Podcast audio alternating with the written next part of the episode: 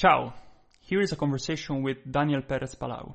Dr. Palau is a professor at the Universidad Internacional de La Rioja. He completed his PhD in mathematics in the Dynamical Systems Group at the University of Barcelona.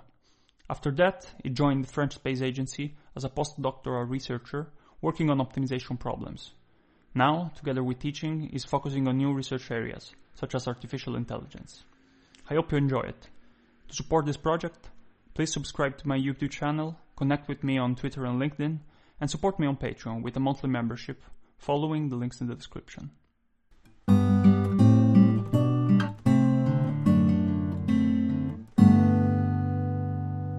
For me as well, the, the main point of these conversations is to, to to fill the gap that COVID left. It's it's a very nice initiative and, and a very nice thing that uh, you fill this gap and try to at least um, to join people while we don't have conferences and so yeah. on. Yeah, I feel like I'm I'm looking for. It's also there's the advantage that I can choose the people to which to, to which to talk to, and Yeah. in that sense, uh, it's easier. I, I'm not constrained by the conferences, uh, the, the the people that are attending the conference. Mhm. Uh, but at the same time, there's the. I mean, it's not in person, so there's something missing. yeah. What I always miss is the coffee. For me, it's not the same to- to have the the coffee with between us and just some cookies or something like that. Then it, it has something that it, it smooths quite a lot the the conversation and so on. yeah.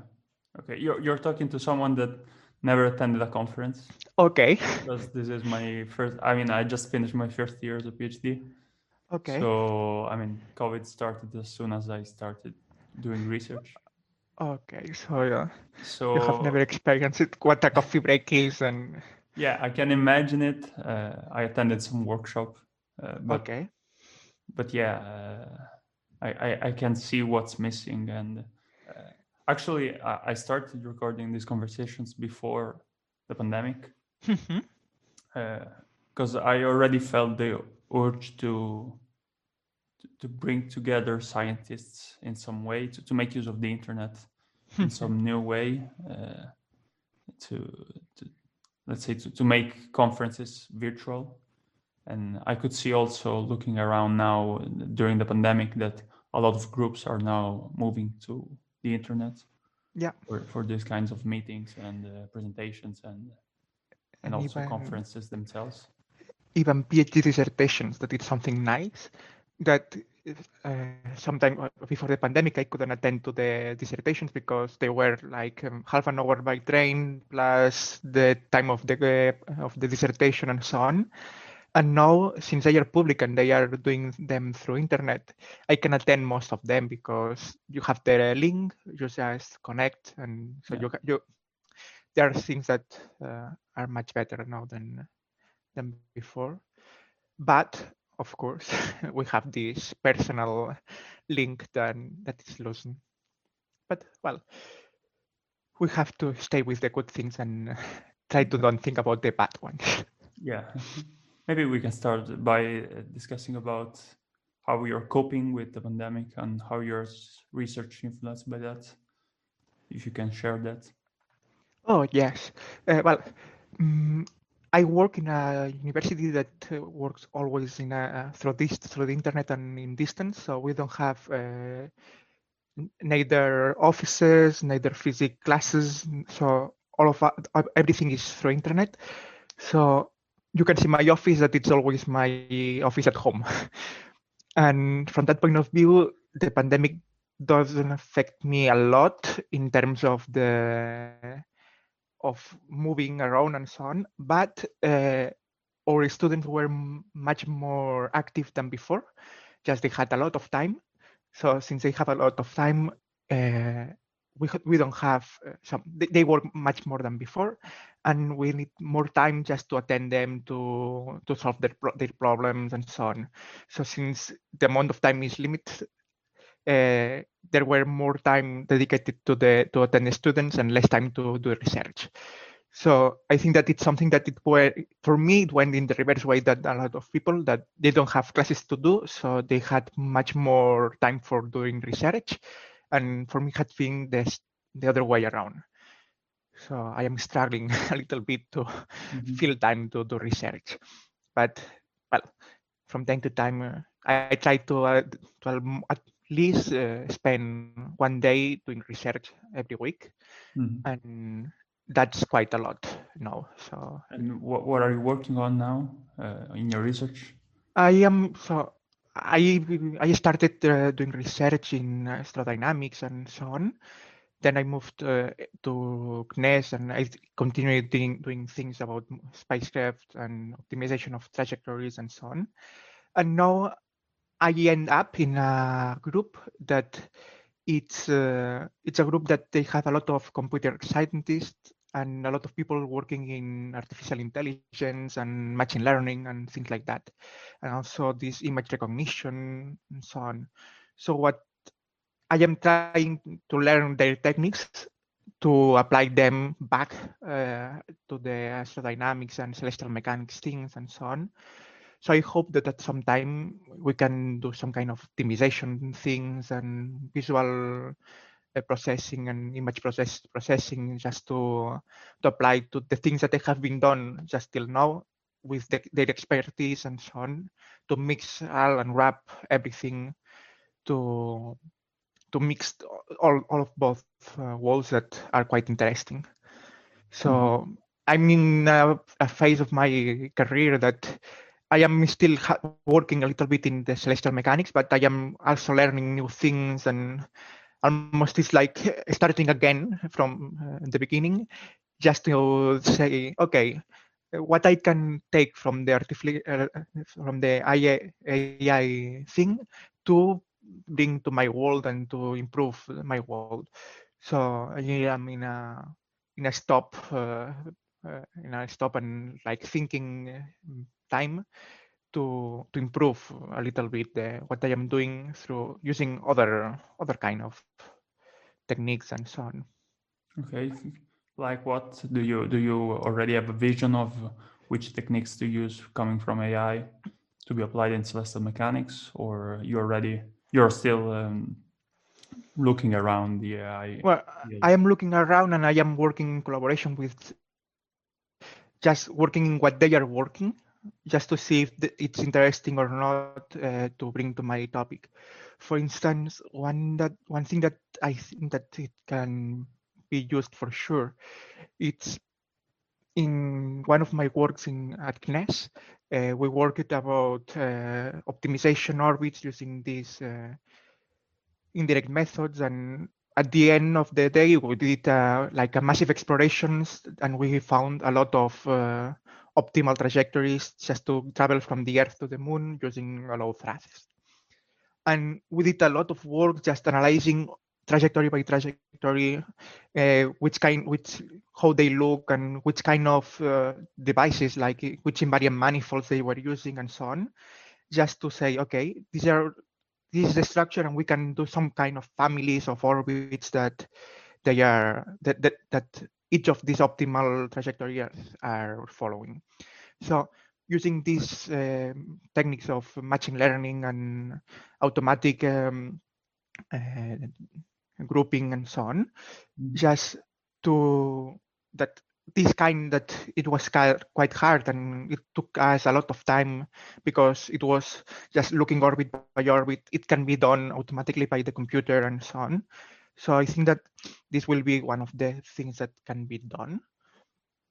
And the second thing that I hope that, and this is a very big hope, and I am not so sure, is about the um, the use of this artificial uh, of the AI, uh, but just to optimize things and let the optimizer be like a neural network or something like that that uh, automatically determines which is the magnitude of the thrust that you can you have to use or something like that. I hope that this can work also, although it's not quite straightforward. So I am trying to convince some specialists on this topic just to bring them to celestial mechanics and to try to use their expertise to improve the optimization that we are using. So these are the two things that I am working on this more like in the AI.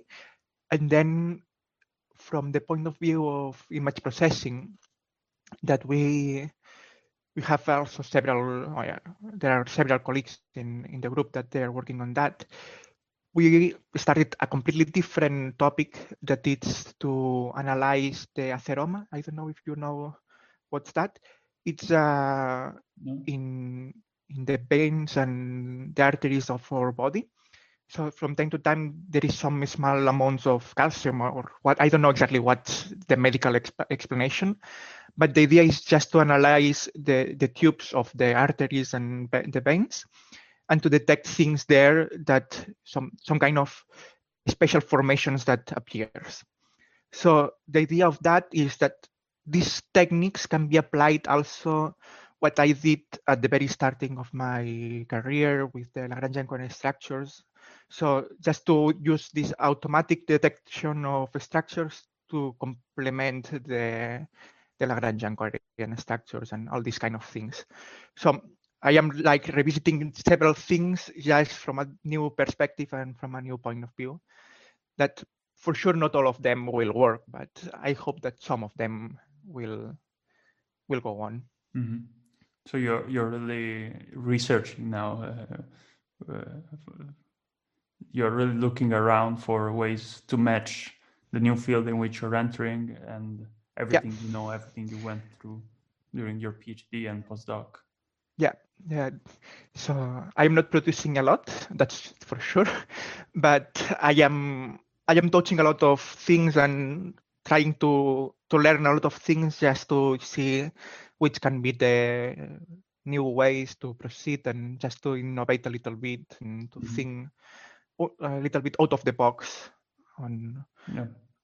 how can yeah, if I can add something, I I saw some works, uh, recent works produced uh, to perform optimal control using neural networks.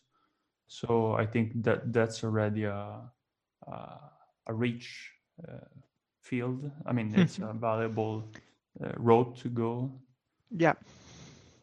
And uh, yeah, but also the other ideas. I mean, uh, there as interesting as if not more, particularly the automatic detection of Lagrangian coherent structures.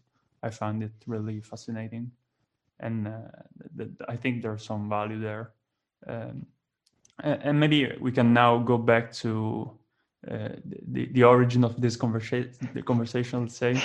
So uh, I, I called you. Uh, I, I, we had the first contact because I was studying your works uh, yeah. for a for a journal paper I'm working on, and your works from your PhD, and in particular the ones combining the jet transport uh, technique with uh, uh, Lagrangian coherent structures uh, applied to celestial mechanics. So, could you maybe expand on the work you've done during your PhD? Yeah, sure. So, I started. It maybe starts with my master thesis started to work with the Lagrangian structures and just to look around what they were doing, what what kind of uh, information can it uh, give to us. And the main point was, okay, I have the invariant manifolds and there is something that I can compute and it's very nice, for instance, in the restricted three-body problem. I can compute or, uh, periodic orbits and can compute the invariant manifolds. And the invariant manifolds give me a lot of information of how I can move around the restricted three-body problem. But what happens if I have some perturbation that it's not that I cannot understand or that uh, that I cannot put in formulas like uh, it can be the uh, the solar radiation pressure or something like that that give you some perturbation that even it's not periodic. If it's periodic, maybe you can, can compute something similar to uh, an invariant manifold, or you can expand and change the, from a periodic orbit to something that is quasi-periodic, and you can compute also some kind of tori or something like that, and you will have also the invariant manifolds.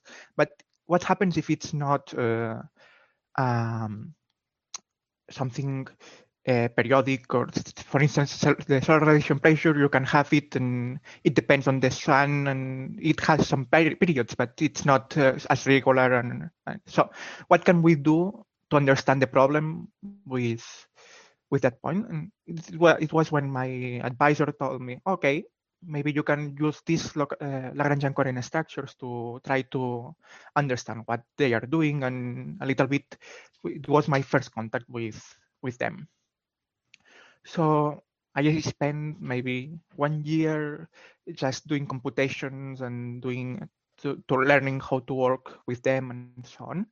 And the idea of the Lagrangian coherent structure is quite simple. It's uh, we, what we do is we look what happens to two trajectories that are quite close, to initial conditions that are, are close, and we look if they are at some time after some time they keep uh, close or they are quite far away and would give a value that it's more or less the distance that they are at what which they are once they we spend, for instance, one unit of time or 10 units of time, uh, fixed units of time. So the idea is that we look which are the highest values and we say if there are there is a high value of this distance, it means that something happens in between that, that, that was the, the, the history behind the Lagrangian coherent structures.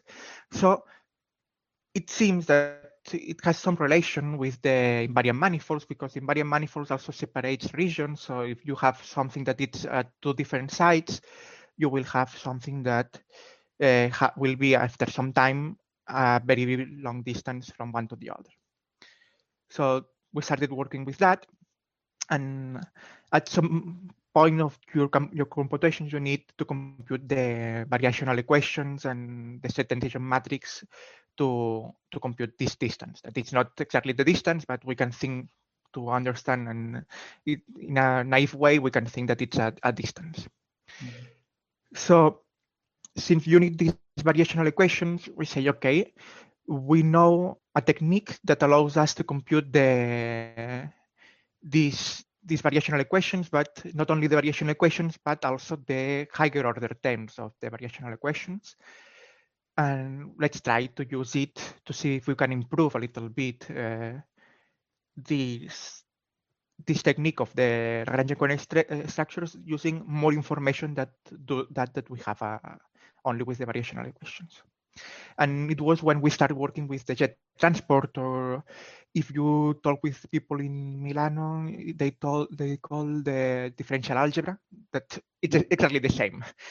So we, we give different names. So but Taylor. Yeah. Taylor so, polyn, uh, polynomial uh, expansion yeah. the state of the system. Yeah, we, we the, the Taylor the Taylor polynomial it's uh, it's an infinite series, so you, never end, and in the traditional mathematics, the jet is called just the truncation of the Taylor polynomial through a, up to a certain order. So this is why uh, in Barcelona group, that is where I came, uh, there were these jet transport that we are transporting the truncation of the jet okay. through the differential equation. It was this was the, the origin of the of, of the, the word of the name, and the differential algebra it's because you are doing algebras with the differential so with the differential part of the equation. So most of them has sense and for me it's fine one or the other. It's just a, a matter of uh, what are we uh, what we use usually and it's fine so at the end of the day we we use it this uh, jet transport and just we started using only to compute the the finite Lyapunov exponents that you need to compute the Lagrangian coherent structures. But uh, we say, okay, since we have more information here, can we use and can we extract and expand and try to use other kind of distances or a more fine distances to see if we, if maybe the order two affects in some way to the in to the this distance and or the order three or four or whatever. Uh, and can we use this other information that we have uh, to to put it in in this computation of the distance? And this was the one of the reasons that we mixed both kind of things, then we on we move away uh, from the Lagrangian coherent structure that we it was our main comparison point, and we try to develop different indicators and different things that can say some something this uh, something similar to this Lagrangian coherent structure that is uh, how behave the state of the system on time. So you know it's it will behave in a similar way to orbits that are close by or will behave in a very different way. And this was one of the main things that uh, drive through the through my thesis. So we developed all the uh, jet transport things. We developed different techniques. We developed uh, propagators and so on. And then we applied to the to the Lagrangian coherent structures, to the these new indicators, and so on. And once we had all this um, machine, because it's a big machine that we we developed for a long time, we we say, okay, but maybe we can address other problems, other things, other other kind of uh, um, problems that can can we address with this technique.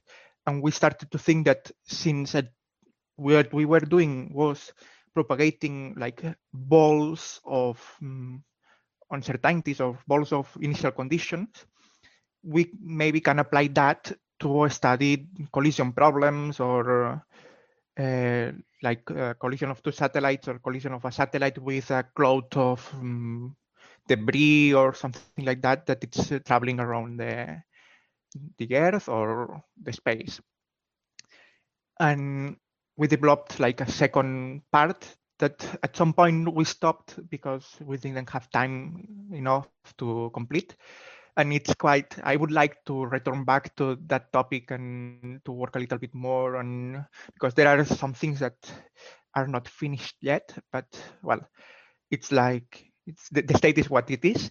But we start working in this uncertain how to propagate uncertainties and how to study the uncertainty of a spacecraft and how to say, okay, if today I have the spacecraft that maybe has a Gaussian distribution, but I don't know where it is exactly, uh, how can I use this information just to um, to propagate and to um, say where it will be after some time, maybe tomorrow or next week.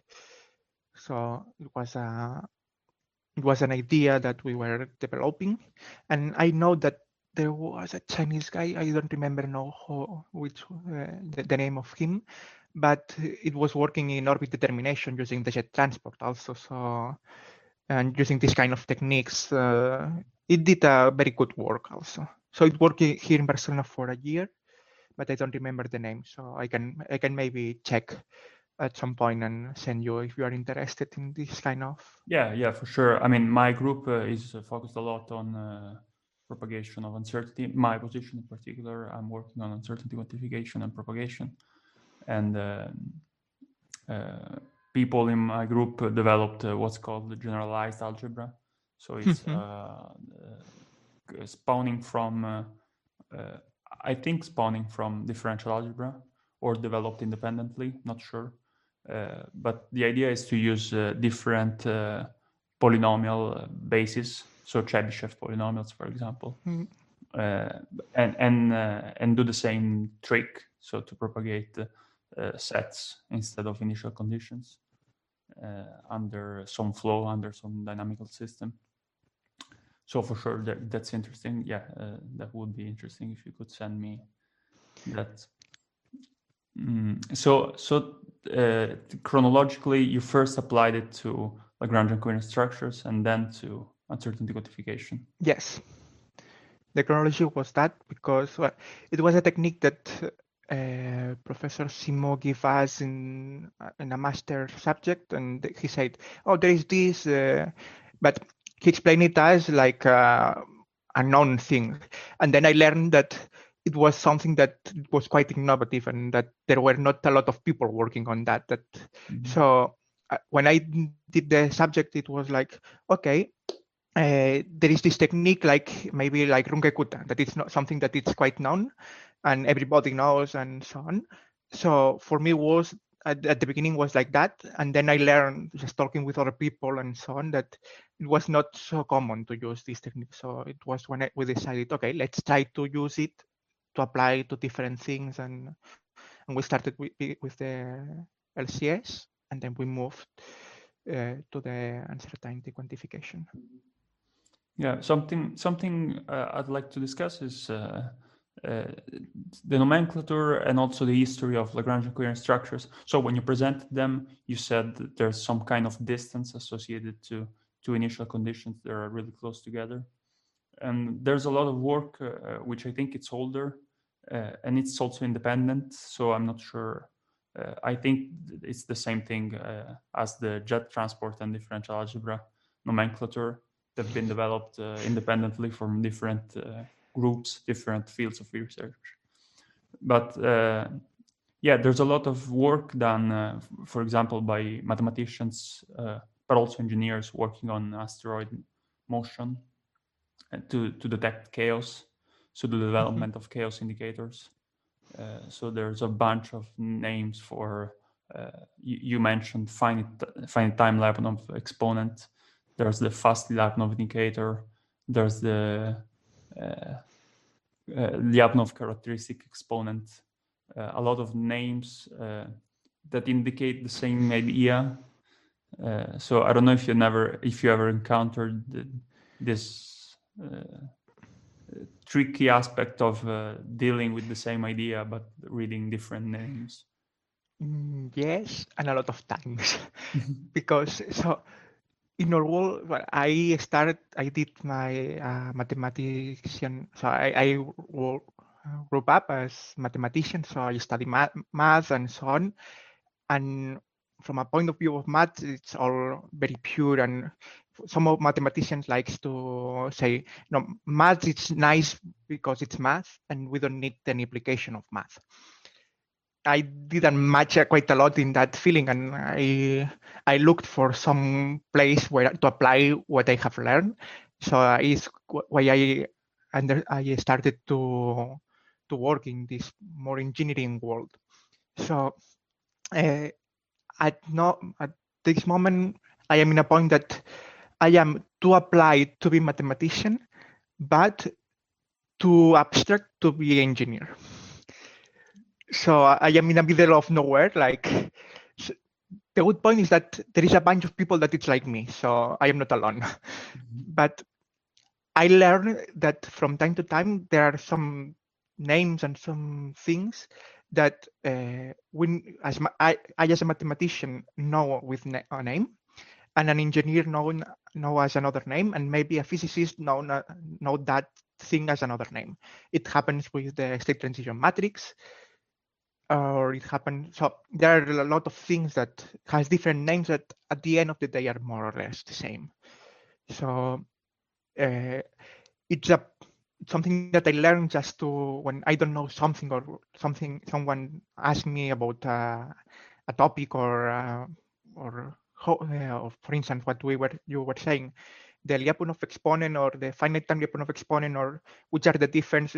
It's okay. Let's see. It, let's little bit see which which are the differences. Let's compare a little bit between them, and most of the times, at the end, it's the same. There are small differences, and but the idea that they are that it's behind it's more or less the same.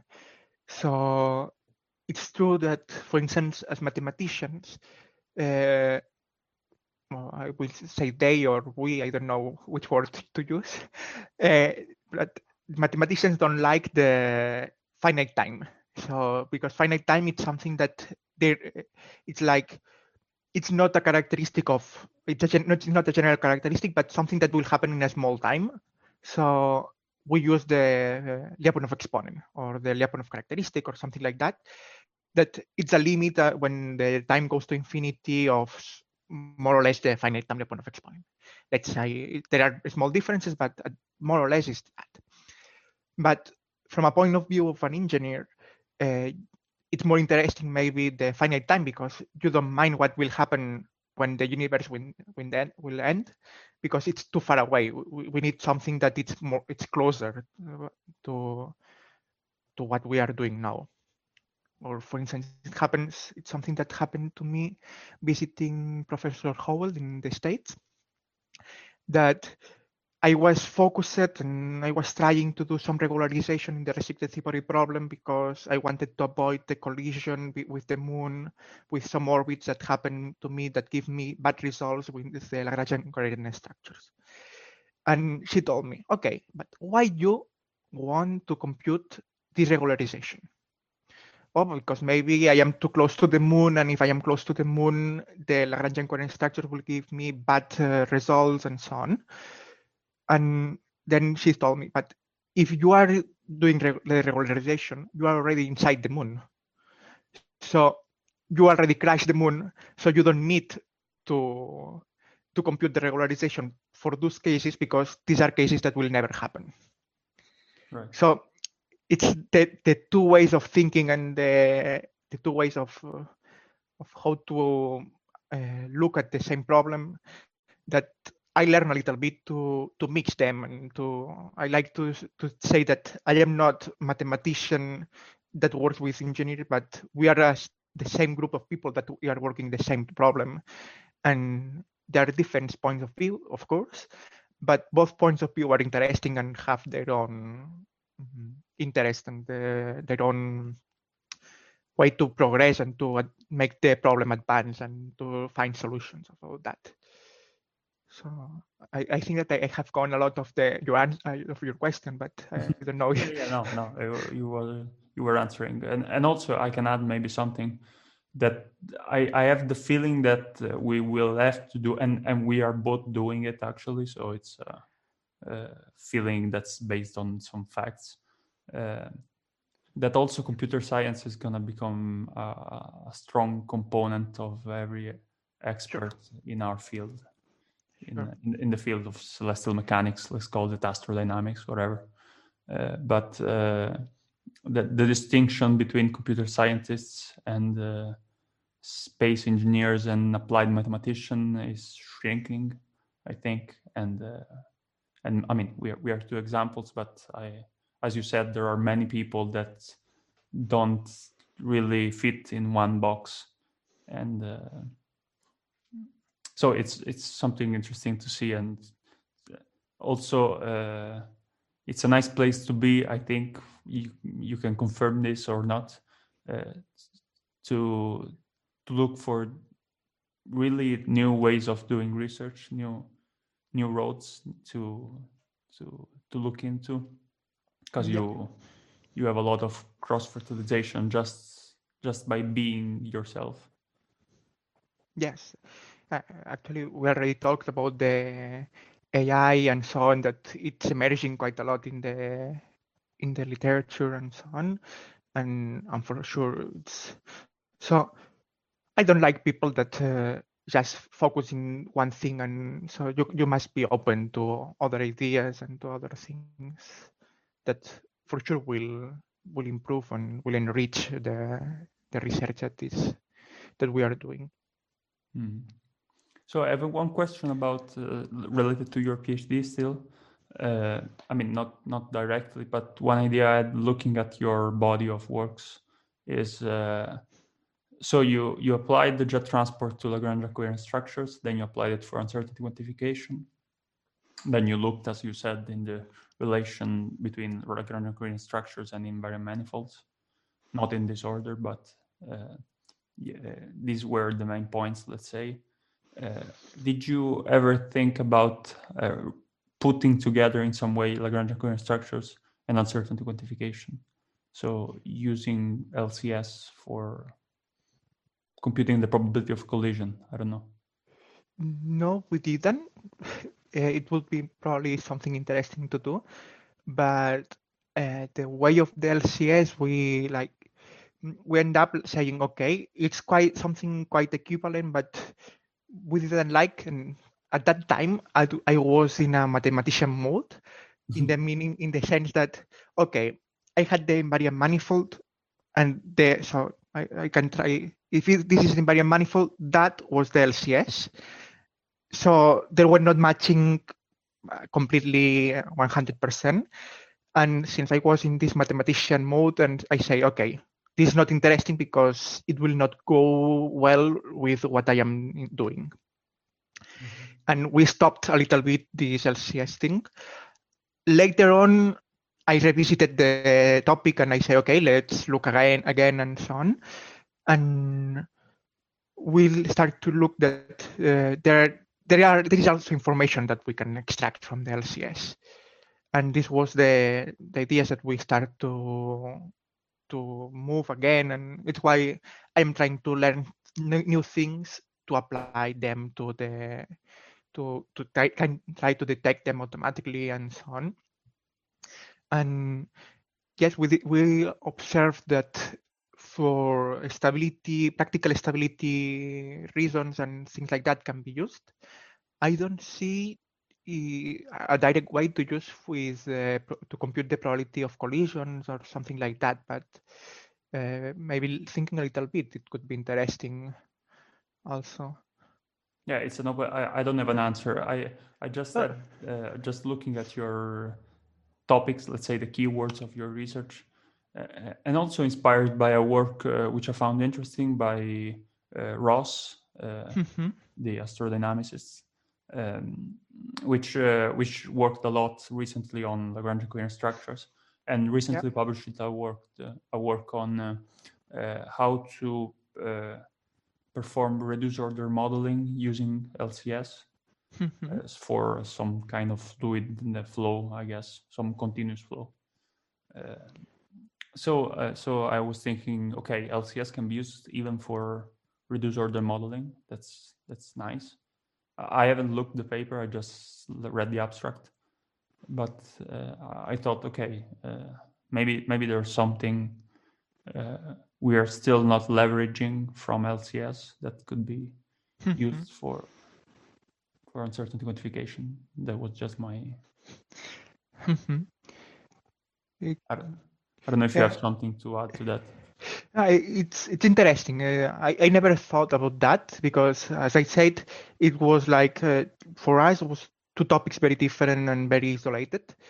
So the keep the marriage point was the jet transport, and from the jet tra- transport we say, okay, applications that we can use with the jet transport, or that and that but it's true that we never did like the it's a triangle we never yeah. rejoined the the remaining edge so it would be interesting to think a little bit and and try to to close the triangle yeah uh, can we now go into your work uh, you did during your postdoc mm-hmm. and uh, in, the, in, the, details of the technicalities of uh, the optimal control. You mentioned that you worked on uh, low energy transfers uh, from the Earth to the Moon. Yeah. Uh, which kind of techniques did you apply to do that? So um, when I started the the postdoc, I went. I was in the CNES and working with Richard Epenoy, that he's an specialist in what is called uh, indirect optimization. That the idea of the indirect optimization is uh, to use the Pontryagin maximum principle to find the optimum of to find the optimal solution of a problem. So the idea is that you have to solve a problem, let's say to, to minimize the time or to minimize the fuel, uh, given an initial conditions, a given a vector field that in our case was the resistive body problem or the bicircular problem. Mm-hmm. So we started uh, with that in mind.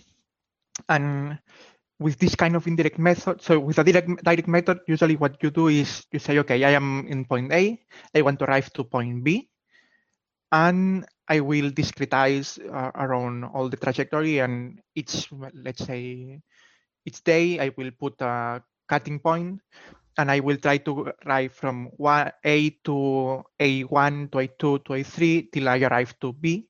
That it's the final, the final, my final solution.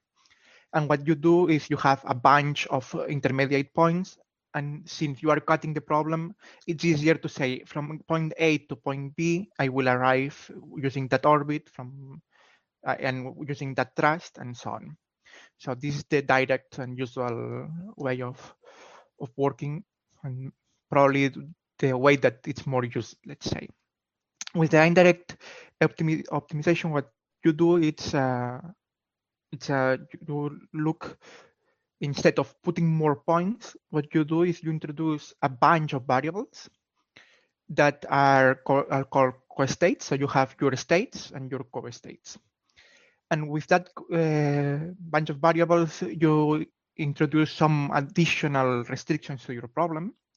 So instead of working in a problem that it's, uh, let's say, seven dimensional, if you are count, uh, taking into account positions, velocities, and mass of your spacecraft, you have 14. So for each state, you have a co-state associated. Then the idea is that uh, you can, if you fulfill some conditions, so you increase your initial conditions or your final conditions, the restrictions on those conditions, you, you restrict a little bit more. So you can guarantee that you are in an optimal solution. So the idea is that we, you move, you put more initial conditions, more variables to integrate, but you guarantee that you are in if you find a solution of that you will guarantee that uh, that's an optimal solution. So this is a little bit different instead of trying and doing this kind of shooting methods to arrive to the solution.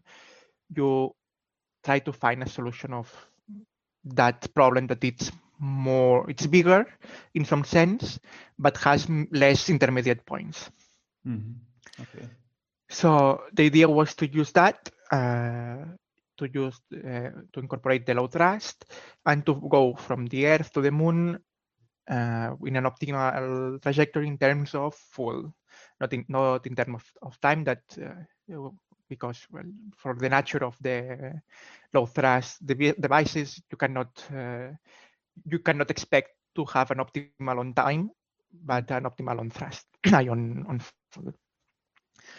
And the idea was that, and we start to try and do things. And what you end up doing is just a shooting method to to find this solution because you have um, a boundary problem that you have the initial condition, you want to arrive to a final condition, so you try to solve that. The problem was that this problem was quite difficult to to solve because uh, since you are using uh, low thrust, you cannot do a large thrust and to brake down the, your spacecraft. So you cannot do ki this kind of arrive to the moon like in I arrive the tangency to the orbit that I want and I brake down and I stopped in that orbit. But you need to do kind of spirals, uh, spiraling down to the moon to decrease your your semi-major axis essentially. Mm -hmm. So uh, we had problems and we need to, we tried first a continuation technique, just starting very far away from the moon, from the orbit that we wanted, and start decreasing the orbit uh, step by step with a continuation. So each time the duration of the flight was longer, but we arrive uh, to a shorter distance, to, closer to the moon. Mm -hmm. But that didn't work, so we say, okay, let's try to do some massive explorations just to see if we can find some kind of of results and do, doing some tricks instead of working from the earth to the moon we did backwards propagation because in the problem assumption, we had a, a propulsion in uh, a high thrust propulsion in the exit of the, the Earth, just because the launcher can give it. So this helps you to say, okay, if you arrive to that orbit or to that point with a different velocity, you can brake down using the your propulsion, your high thrust propulsion. Propulsion. So we we did this change of uh, of idea to work in backwards propagation just to take profit of this kind of of trajectories and we did a bunch so i remember it was a summer that i spent the full summer just exploring initial states final states just to find a bunch of trajectories that end up we end up to, uh, by classifying uh, in different families of orbits that we like.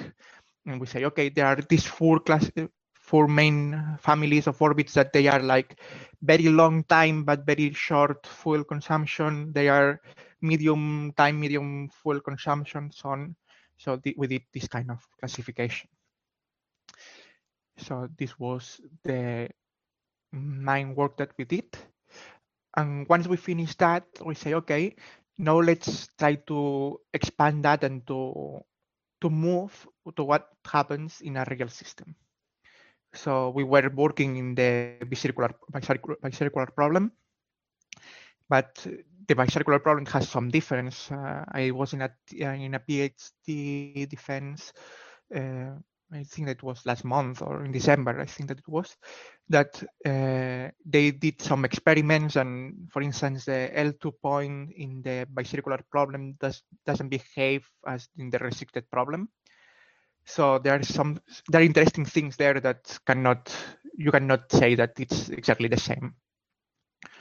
So we say, okay, we want to apply for this phase in the moon uh, when we are close to the moon, let's try to see if we can do some kind of uh, optimization also here to, to, to find the orbit that we want.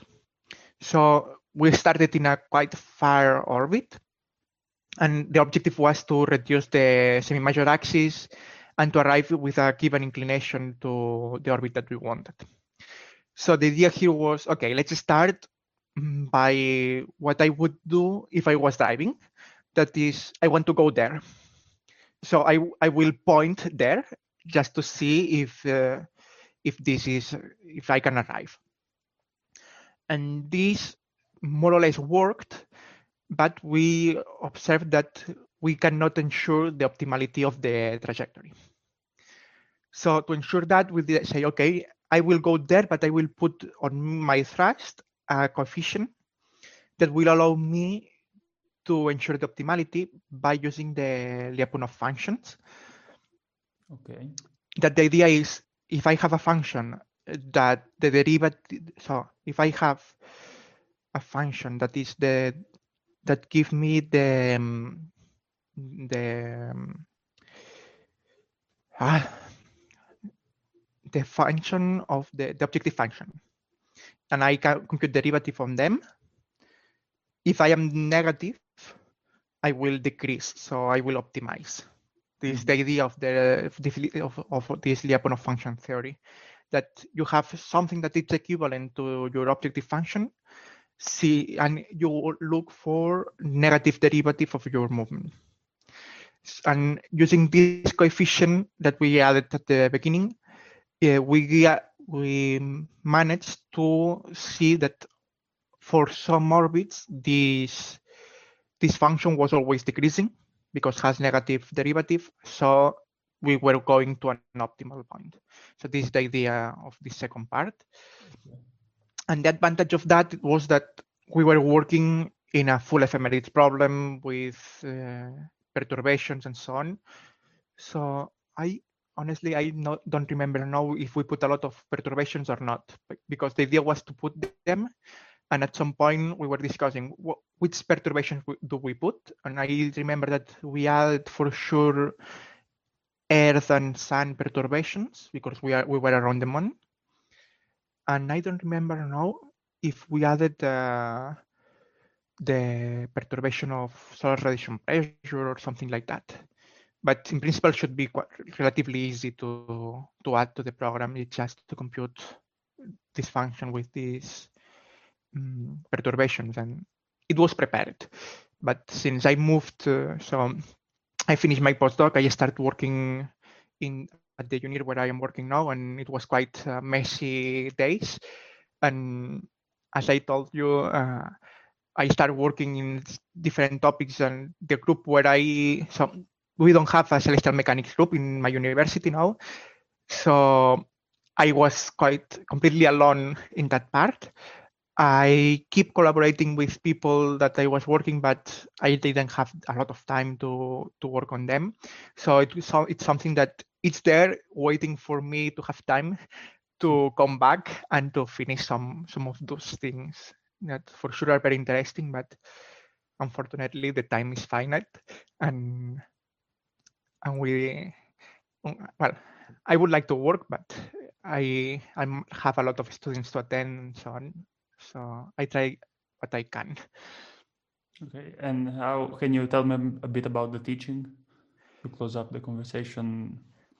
Uh, how is how is it going? Let's say, how is the experience of teaching going for you? I love teaching. So the point is that actually, when I finished my PhD, uh, my postdoc I, uh, I was thinking, okay, maybe I go to a secondary school to teach, just because because I like to teach. So uh, I was thinking, okay, I will do, I will prepare the courses that I need just to be accredited and to uh, that the states allow me to state allowed me to go to i don't know exactly the each country works a little bit different but here in spain you need to pass some master courses to allow the, to be able to go to secondary school. And just to teach math and to teach some maybe physics or something like that i would i would like.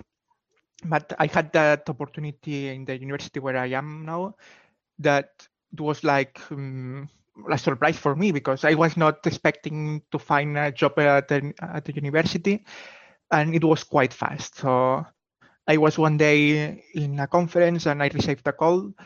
Uh, look, I have seen your CV. Uh, do you want to come with us? Because we need a professor for modeling, mathematical modeling. And I say, okay.